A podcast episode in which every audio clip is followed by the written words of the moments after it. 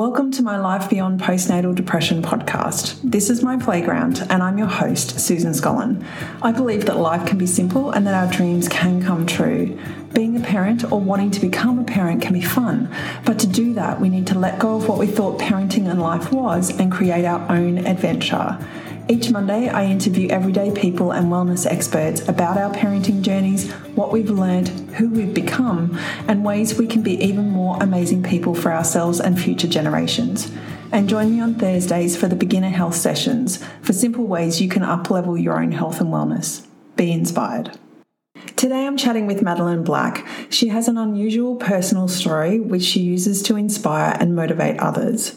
Before I dive into Madeleine's story, I want to advise you that this episode may trigger people who have experienced sexual violence or sexual abuse. Madeleine's story is incredibly powerful and uplifting, but please choose your own mental health first. Madeleine is an incredibly brave woman who chose to forgive the two men who gang raped her at 13 years old, and she shares her story for, for many reasons.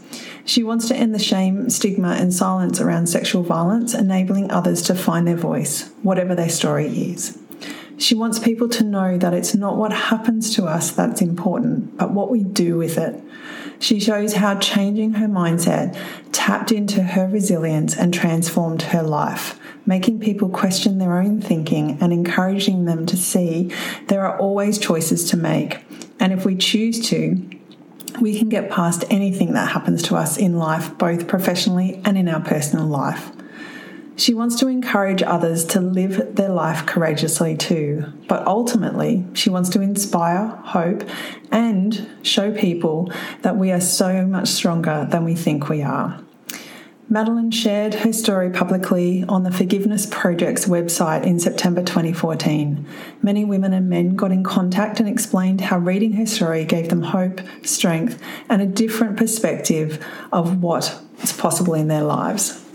In March 2018, she won the Amazing Strength Award at the number one magazine Amazing Women Awards, and in October of the same year was asked to be a patron for Say Women, a Scottish organisation which offers safe accommodation and support to young women who are survivors of sexual abuse and rape and who are homeless. She is one of 50 thrivers taking part in research by the Global Resilience Project to develop a resilience blueprint for others. She is a two times TEDx speaker, a storyteller for the Forgiveness Project, and has recently become involved with their program Restore, sharing her stories in prison prisons. In June 2020, she was asked to be the patron for Justice Is Now, an organisation that campaigns to end the use of rape myth and victim blaming in the criminal justice system. In November 2020, she started her own podcast show called Unbroken Healing Through Storytelling. And in December 2020, she was asked to be the ambassador for Freedom from Abuse. Madeleine is a psychotherapist, and her memoir, Unbroken, was published on April 4, 2017. I reached out to Madeleine, only briefly knowing her rape story, to ask her if she would be open to sharing her decision to have or not have children. This podcast episode dives into that discussion and the decision she made, which led her to having three beautiful baby girls. Her life, as she describes, is more abundant for choosing what was true for her, and the work she's doing is helping so many others heal. We also dive into generational trauma that can come from being a victim, which I believe, if it's not healed, can flow on to our children and grandchildren. This is a super powerful episode, and Madeleine and I would love to hear what resonated with you. So, after you've listened, jump over to Instagram, my business, Facebook business page, or website, and let us know what you loved about it. Be inspired. Welcome, Madeleine. It's an honour to have this time with you and um, and podcast with you together today. So, thank you for joining me. And I know it's um, well, it's summertime in Scotland, but it's nice and early for you in the morning. And usually I'm the one doing the morning thing with the people in the US. So it's great to be doing this in the afternoon with you. Oh, thank you, Susan, for inviting me on. It's lovely to be here with you. Yeah. Well, thank you. I, first, I'd like to ask you what's one thing that's bringing you the most joy at the moment? Well, I would say actually through lockdown, what I've learned is that actually it, it's really important to be human and not perfect. And I've just really let go of so many things I used to really like fuss and worry about. So just really enjoying all the little things. The little things were always the big things, but you know, I think it took lockdown for us to really pay attention to that again. Yeah, I think I agree with you. There's been a lot of gifts through lockdown, and I know I've thoroughly enjoyed it. Um, I know that's not the case for everybody, but it's it's beautiful to hear you talk about that and sort of say that you know it's those little things that are most important, and perhaps you know having time with loved ones that we didn't have before because we were rushing about and doing things, and having those deeper conversations have been a real blessing through this time. And I know there's been other blessings around you know environmental changes and things like that, but just that slowing down of life has really been a gift for us during this time. Absolutely. Yeah. Well, can you share with us a little bit about what you're doing in the world, and then we'll get into some of the deeper conversation that's going to come out through this mm. this interview? Yeah, I, I am an author, a speaker, and I was traveling the world before lockdown came in, uh, which I now do online. I was a psychotherapist, but once I shared my story um, I was asked to speak more and more, so I couldn't do two things. So actually, just before lockdown, maybe not the best timing, I stopped working as a therapist. And I'm also a recent podcaster, which I would say is my gift of lockdown because I just started it in November 2020. So that's kind of really what I do at the moment. And I guess you could say I'm a sexual violence activist. So I speak out about sexual violence. Yeah. So can you take us on your story then and your journey to get to where you are today? Yeah, my story really starts in the late 1970s when I was just 13 years old and I was very violently raped by two men, um, which obviously had a massive impact on my life. But and it took me many, many, many years to find my voice and to heal and it was seven years ago that I shared my story with an organization called the Forgiveness Project in London. And it kind of went viral. And I really then learned the power that comes when we share our stories. And our founder of the organization, Marina Cantacuzino, you know, told me I could be anonymous. And I just thought, I'm tired of being ashamed, you know, for a crime that was committed against my body. That took me years to work out, had nothing to do with me. All the guilt and shame I felt for years was all due to the trauma and what these men did to me. So I, I shared my photo and my name and it's just, just opened so many doors to me, really in ways I couldn't have never, never have imagined. You know, TV, radio, newspaper, magazine articles, wrote my book, speak, spoken all around the world. The very first time I was asked to speak internationally was for UNICEF in the Maldives. And I thought, you know, uh, I'm just going to trust life that this is where I'm meant to be. This is kind of my, my purpose now. And I feel if I can do this, if I can speak out and share my story, then it's almost my duty to speak for those that really can't find their voice just yet. So I'm very passionate about sharing my story, not for me really, but what it can do for other people.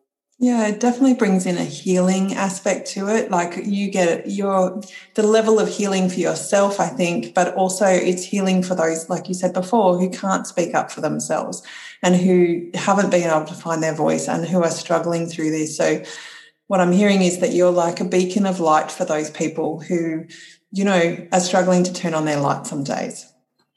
Yeah, but you know, I was influenced by other beacons.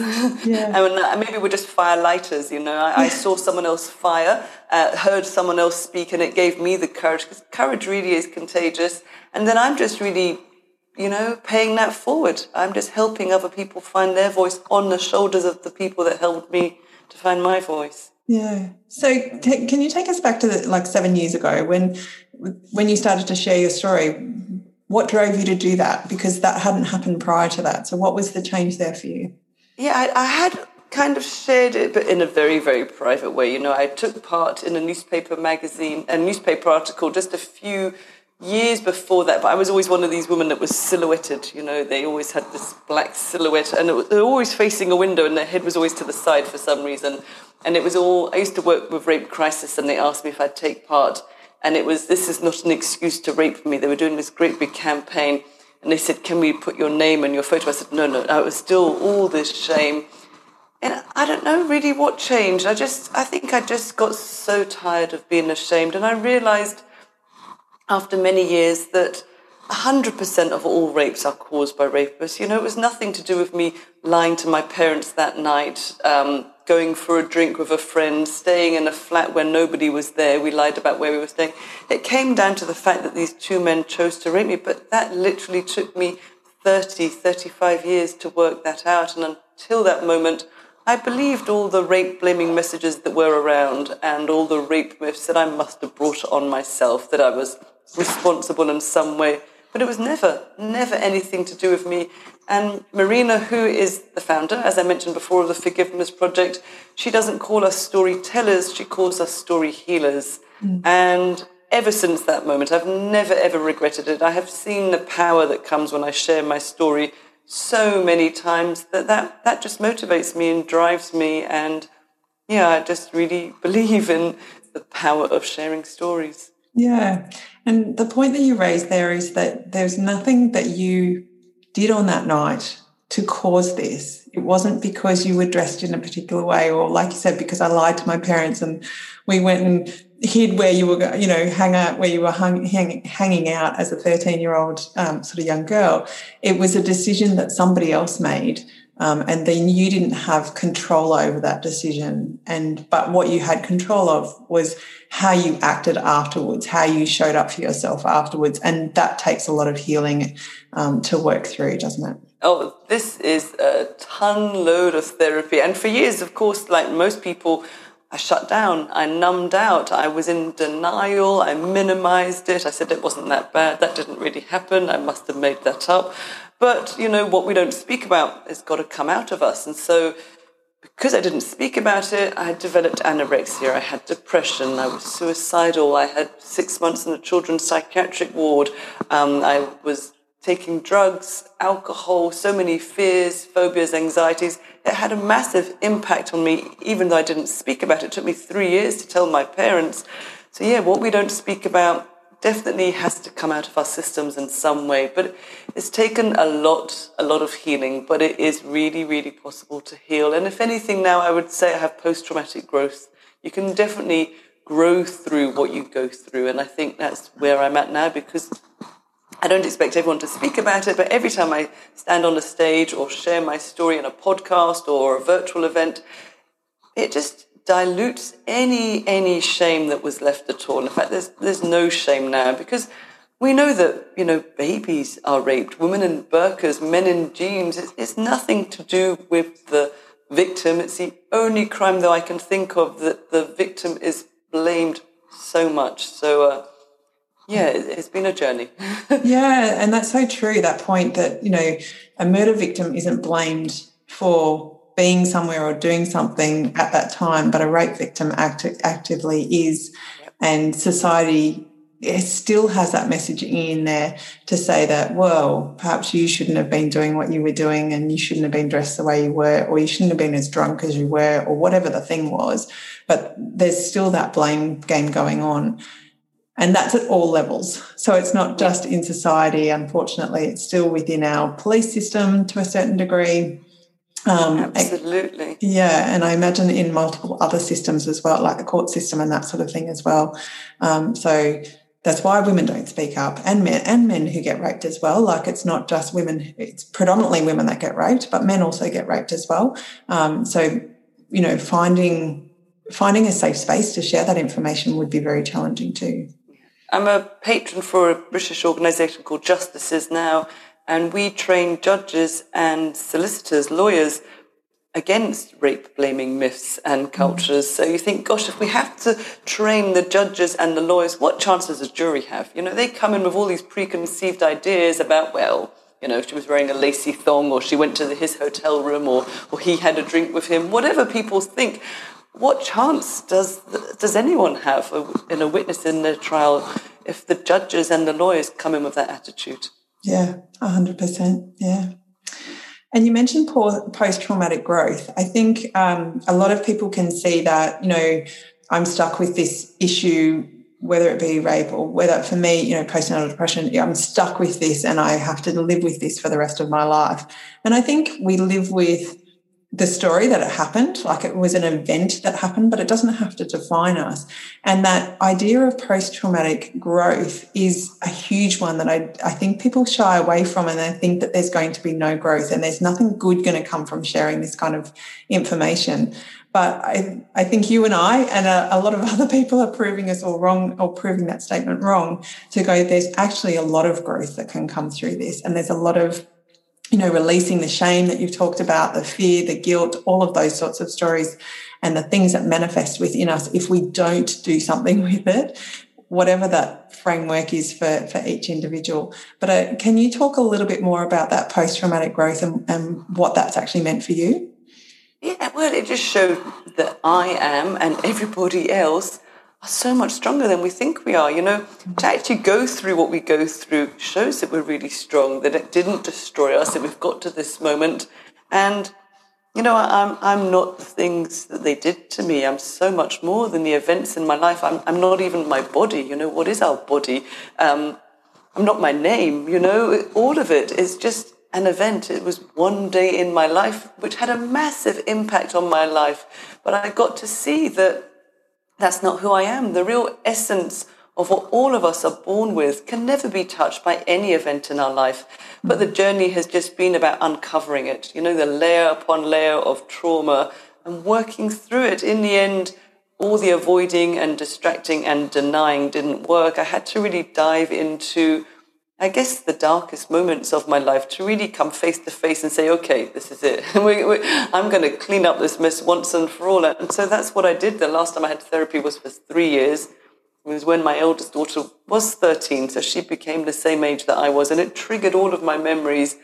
And at first, I was the worst kind of client. I told my therapist, I want you to take these pictures away. I don't want to see them anymore, which obviously I'm also a psychotherapist. I know that's not possible. But eventually, I had to say, okay, you know, this is what happened because uh, the denial was actually worse than the memories themselves. I could have really driven myself crazy with all that I was doing and I saw a beautiful post by Brené Brown the other day about denial, and it said, Don't even know I am lying. And I thought that was just perfect because yeah. that's what I did. I just lied to myself that it wasn't that bad, you know. I just kind of made it up. But actually, once I really owned it and stepped into the moments, it just diluted all the energy that it had over me. And it just, it just kind of lined me up with my head and my heart because it was so disjointed before. And much more grounded. So when I'm grounded and I feel like my feet are on this planet, I'm I'm whole again. I'm integrated, if that makes sense. Yeah, totally makes sense. And you're back in your power. Like you're more empowered from you have the power from this space rather than giving it to an event that happened years ago that you couldn't control. And so now you can actually go, no, no, no, this is why I was meant to be doing, you know, why I was meant to go through everything that I went through. Because if you never went through that, then you would never be doing the work that you're doing right now. Yeah. I mean, I, I don't think everything happens for a reason, but I think you can find reason from stuff that happens. Yeah. So I think this is now my reason. And also when you say I'm back in my power, for many years I felt I was out of my body. So now I'm back in my body because that night I literally left my body and I was watching the scene from on top of a wardrobe. It was a real out of body experience because I did come very close to being killed. Um, and I think being back in my body, being back in my power, all of it just grounds me. And here I am. yeah, yeah, even more. So, what do you think this journey was about for you? What have you sort of uncovered any of that sort of knowledge at this point? Uh, you know, I don't really know now, but what I do know now is that I just trust life. Yeah. And I just, tr- I don't really make any plans. I don't have any regrets because I used to think, if only I hadn't, but there's no point doing that because that's when you're really caught in denial. So I don't have any regrets. I, I learn from my, my experiences as I go through life, uh, as I grow through life, hopefully. And yeah, no regrets and just, just be open to whatever comes in. I've just really learned to trust that life actually knows what it's doing and I'm exactly where I'm meant to be. Yeah. And I think we can all do that a little bit, even more every single day to start to, to trust ourselves and trust that life is happening for us, not to us. Yeah. So, one of the reasons that I wanted to talk to you was around this whole if you've had that experience as a young woman, did you ever think about having children? Was that off the table for you? And and you did go on to have children. So I'd love to know a little bit more about that journey for you. It, it had a massive impact on my ideas of motherhood because when I was thinking about conceiving, I was not in a very healed place. Fortunately, I met my partner, my husband of mm, nearly 38 years ago when I was just 17. And after about five years, he asked me to marry him. Obviously, I said yes. But I told him I, I was never going to become a mum. I just thought that giving birth was going to be like being raped again. And it, it absolutely terrified me. I had this image of my feet in stirrups and men at my cervix. And I was so um, fearful then of being out of control and being around men. Those were my two major fears, as well as my security and all the rest of it. But those were my major fears. And I thought, how can I do this safely, calmly? The easiest way is just not to do it. And so he was absolutely fine. And he said, okay, it'll just be me and you. We got married, but a couple of years later, we were on a beach in Thailand. I can remember the exact moment. We used to go away every winter somewhere lovely, warm and exotic uh, to get away from the English skies. And he just wondered out loud, you know, how about starting a family? And I was really ready to say, listen, you know why I can't do that? But I just thought to myself, if I don't do it, they've won. I am giving all my power and control over to these two men, and they don't even have any idea. So I call it my best revenge that I came up with this plan that I was going to not just become a mum, but I was going to live my life as best as I possibly could, just refusing to be identified by what had happened. So I came back to the UK after my holiday and I went into therapy. It took me a lot of therapist to find the one I was happy with. And I found an amazing woman called Vera who also did psychotherapy with hypnosis. So she really helped me to calm my nervous system around giving birth and to being controlled in giving birth. It was kind of like hypnobirthing, I guess. And two years later, I had my first daughter, Anna, followed by Mimi about three years later, and then Layla was my third one five years later. So yeah, I have my three gorgeous girls. Yeah, that's a beautiful journey. Yeah. To, yeah, to go on and then and then to have three girls that now you yes. get to, you know, raise and protect and, and yeah, educate. There was that. There was that. I thought, why did I get girls? um, but yeah, you know, that that did come into it because it, it it brought up a lot of fears that the same thing is going to happen to them. And I thought, why life did you give me girls? Why not boys? Ugh. But you know, it's actually it's led to me being very open and honest with them, and we have open conversations. And I tell them, or I used to tell them, they're all older now. If you're out and you're at all worried, it doesn't matter what you've been doing, drugs, drinking, I don't care. Just call your parents, call mum and dad. We will always come and get you. No judgment, just want you to be okay. Yeah. And they've done that, and their friends have also done it for us as well. That's cool. because they're too scared to phone their own parents. So, yeah.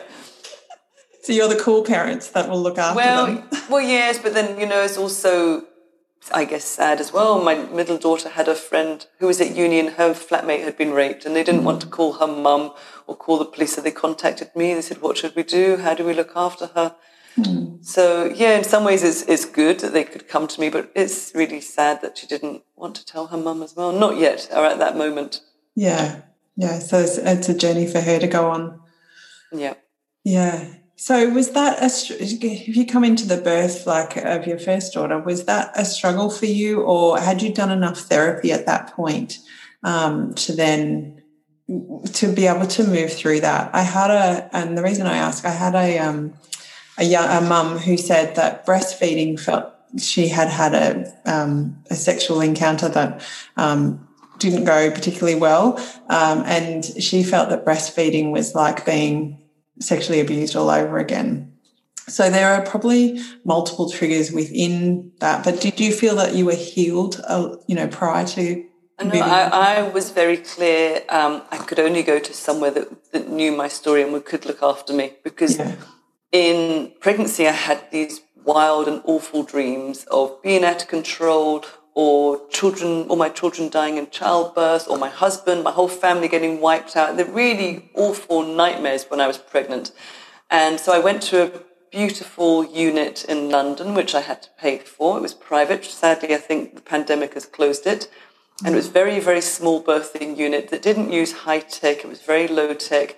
Stephen and I had a double bed. He stayed for five nights with me. There was a water pool in my room. They used aromatherapy, homeopathy. It was a very, very calm environment, and they knew all about my, my trauma.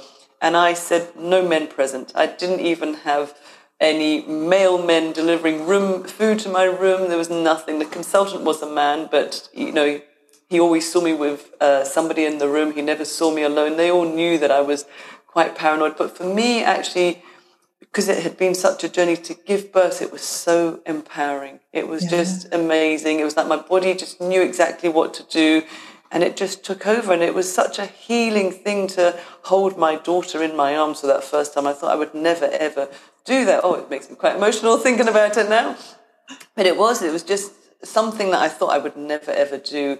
And yeah, I really set it up. You know, I had very strict guidelines and boundaries. When I look back now, I think, oh my gosh, what must they have thought? But they were absolutely fine.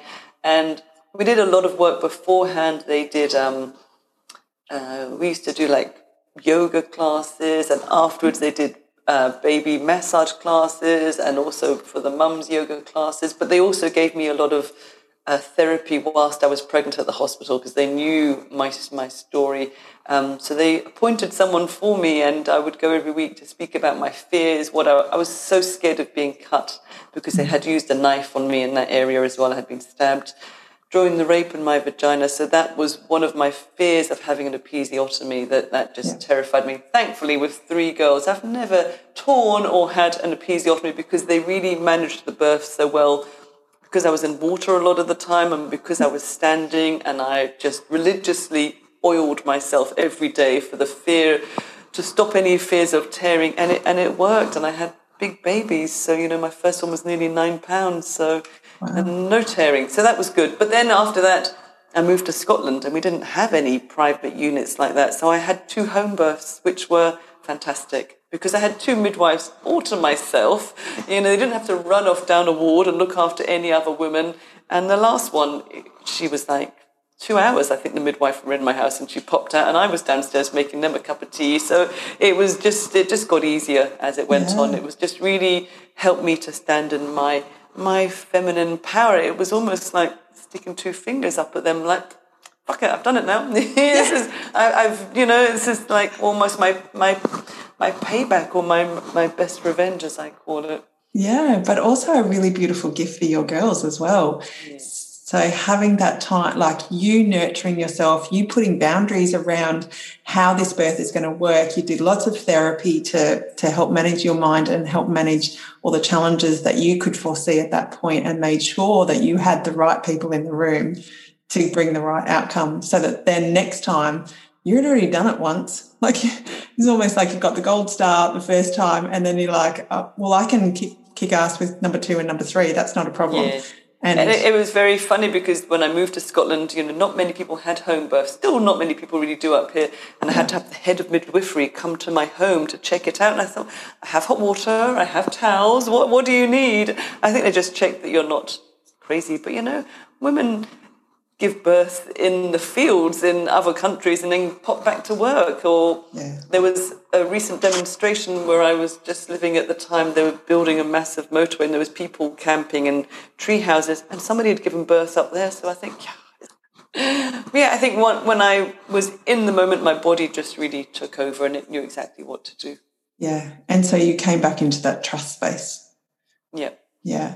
And do you think that like women just don't trust themselves enough just in general in generally in life or is that and is that something that we need to cultivate into our own lives well i think in terms of pregnancy i don't know what it's like in australia but the minute you're pregnant women just tell you all the horrific birth stories yeah. oh man he came out with his feet and his elbows first and i was split from shoulder to toes and you know all of the horrific stories come out i don't want to hear so i did not hear anything and if ever I meet anyone pregnant, I, you know, I just tell them how great it was and how much they're going to love it, and it's just beautiful. And I don't know why people do that, especially women. They just want to give you the worst case scenario possible. So, uh, yeah, so that doesn't help. it doesn't. And we have the same sort of problems, oh, well, challenges over here where women share stories that they really don't need to share. And potentially they yeah. need to go and see a therapist and yes. share it with the therapist to work through their own own challenges. Something that's been coming up for me lately that I've been noticing, and I was talking to a friend about it this morning, was this idea that if we don't heal something in our lives, that can then carry over into the next generation. So I'll talk about it from a sporting perspective, a little bit different, but I, I've played netball um, at, a, at a very high level for a long time. And so shooting for me has always been something that I've been a natural at and I've built, you know, over the years. And I've probably put up a million shots, probably not that many, but you know what I mean? And now Teddy's interested in playing basketball and he'll put up shots at netball and he's he's not getting them all, but he is fairly accurate. And I was talking to my husband about it. You know, he gets good height on the ball, he has good technique, generally speaking. And I'm wondering whether that kind of, you know, because of all the work that I've done in that space from a sporting perspective, then comes across into his ability and that he's like an upgraded supercomputer of, of me effectively. And that's my seven year old and then a friend i was talking to today she was talking about that there had been some sexual trauma potentially in her life but then realized that there'd been some in her mum's life that her mum hadn't been able to heal. And then there was some in her grandmother's life that she had never potentially healed. And so i wonder if you've noticed that potentially through the work that you do if women, or if we as humans, because men can have it too, don't heal the traumas that come into our own life, there is a possibility that our children are going to have to pick up that bucket and heal that as well. Absolutely, it's called transgenerational trauma, so it definitely passes through the bloodline or or just observing, you know, living with someone. My father was a Holocaust survivor, so he had all of his family wiped out. His littlest brother was just six years old who was gassed at Auschwitz. But actually, with my dad, if anything, he showed me how to live life. So in some ways, it was the opposite. He showed me, which is why I knew I could get past this, because I thought, well, if he can get past having his whole family wiped out, surely I can get past one night. And and he loved life. You know, he did have his issues. He could never sit in a room with the door closed. He was always on the move. He got up very early, so he could never keep still. He'd never really totally relax. But if you met him, he was funny and he loved children and he loved to make people laugh. He was an entertainer. And you think, you've come from the one, the, the most horrific thing I can think against humanity and you love life. So it was mm-hmm. amazing. But it's interesting you talk about somebody's mum having abuse. It was only until after my dad died that my mum told me that as an eight year old she had been raped by her neighbour repeatedly. So my parents were married 38 years and they had five kids together, and she never was able to tell her voice. She never went for therapy at all because she believed for a long time it was her fault. So every time my granny would send her to play with her friend, she'd, you know, resist and she says, Oh, go on, you go play with your friend. And this man would abuse my mum. She did tell my, her brother, who told my grandparents, and he was charged and he was sent to prison. It was also discovered he was raping his daughters as well. He was abusing his mm. daughters. But my mum's family just packed up and they moved away and they never spoke about it. And so, with me speaking publicly, or it was actually when I was going for therapy the, the last time, she shared that with me. And speaking publicly, she said, oh, I could never do what you do. And, but she allowed me to write her story into my book and she allows me to speak about her. And one of the very first times I spoke locally, I said, you know, sometimes I speak about your story, mum. Oh, what are you going to say? What are you going to say? I said, it's okay. I don't need to mention it today because she hadn't really told many people. And at the end, one of my friends said, you know, your mum came up to me and said it happened to her as well. And it was like, oh my gosh. so all these years later, you can you can still heal and you can still find your voice. And I, I think it starts by finding your voice. But yeah, there's so much trauma in families that's just hidden and yes. not spoken about and not dealt with. And we really do need to feel to heal. You have to give it oxygen. It has to come out of us. Mm. And you mentioned Brene Brown before, like she talks, you know, I think it's shame if you speak about it in it it can't hide in the darkness anymore. You put light on top of it and it can't hide. And so that's the same with our wounds. If we start to talk about them in whatever forum that we want to, because there's multiple forums that we can do it in, but we give it, we put it out in the light and everything, the shame, the fear, the challenges that we have, the emotions that we bring around that area start to dissolve. Yeah, I did a, a, second TEDx during lockdown, which was interesting. It was a virtual one. My first one was with an audience of 2,000 people. This one was just in my little office by myself. It's not been released yet, so I'm hoping it's going to come out soon. But it's called Why I'm Shaming Shame. So it's all about how shame holds us back. And I do mention the fabulous Brene Brown in my talk as well about it can't exist when we shine a light on it and it grows in the darkness. So, so by stepping into my shame, by doing what I do, it, it just dilutes it and eradicates it. I have no shame for what happened to me at all anymore. Yeah. It was never my shame to start with, never. Yeah. But you obviously carried a lot of wounds after that by hold, holding on to that shame, and and I think there's a lot of women out there that still hold on to shame around, you know, um, I didn't give birth naturally, like I had a cesarean, therefore I'm not a real mother. Like those stigmas and stories that we tell ourselves, they're actually not supporting us to be the full version of ourselves and the beautiful, beautiful version of ourselves that we can be. Mm-hmm. I mean, it's it's amazing where the shame comes from regarding children, childbirth. When I first moved to Scotland, it's a little bit behind England in some ways. So Anna would have been about six months old, and I was feeding. The hospital I went to, they just attached your babies literally pretty much before they even cut the the cord. So she was feeding, and they hadn't even cut the cord yet. Well, they were very advanced, I have to say, ahead of their times. Or maybe they were very how it used to be, you know, yeah. hundreds of years behind. They hadn't got too medicalized. Um, and I went to my GP, who was a woman who had five kids. She said, Oh, you're not still feeding, are you? You need to stop that. Just give her a bottle. And I'm like, uh, no. Wow. and this was my GP. This was a female doctor, and it was. It, I just stopped whenever they decided to stop. When they just got bored and had enough. Some were a year, some were ten months, some were six months. It, it didn't matter, you know. I just let them decide. And I, I was shocked when I first moved here. That was her attitude from a female doctor. Yeah. Yeah. And I, there's a lot of stories around that, whether that approach or just get them on the bottle. You don't need to be breastfeeding. You don't need to be, you know, doing all the things that you're doing. But it's it's an individual story. Like Absolutely. it's finding your voice in, a, in amongst all this sea of voices and the sea of women and men. You know, I had actually had a woman, a prominent woman in my life, tell me that I was that I was going to kill my baby um, just by turning up to the front door so that my boobs went on display and had a cloth over him. Um, and he's seven year old and doing just fine. And then I had a doctor, a male doctor, tell me the same thing because I had um, mastitis and I was taking antibiotics to clear up the mastitis.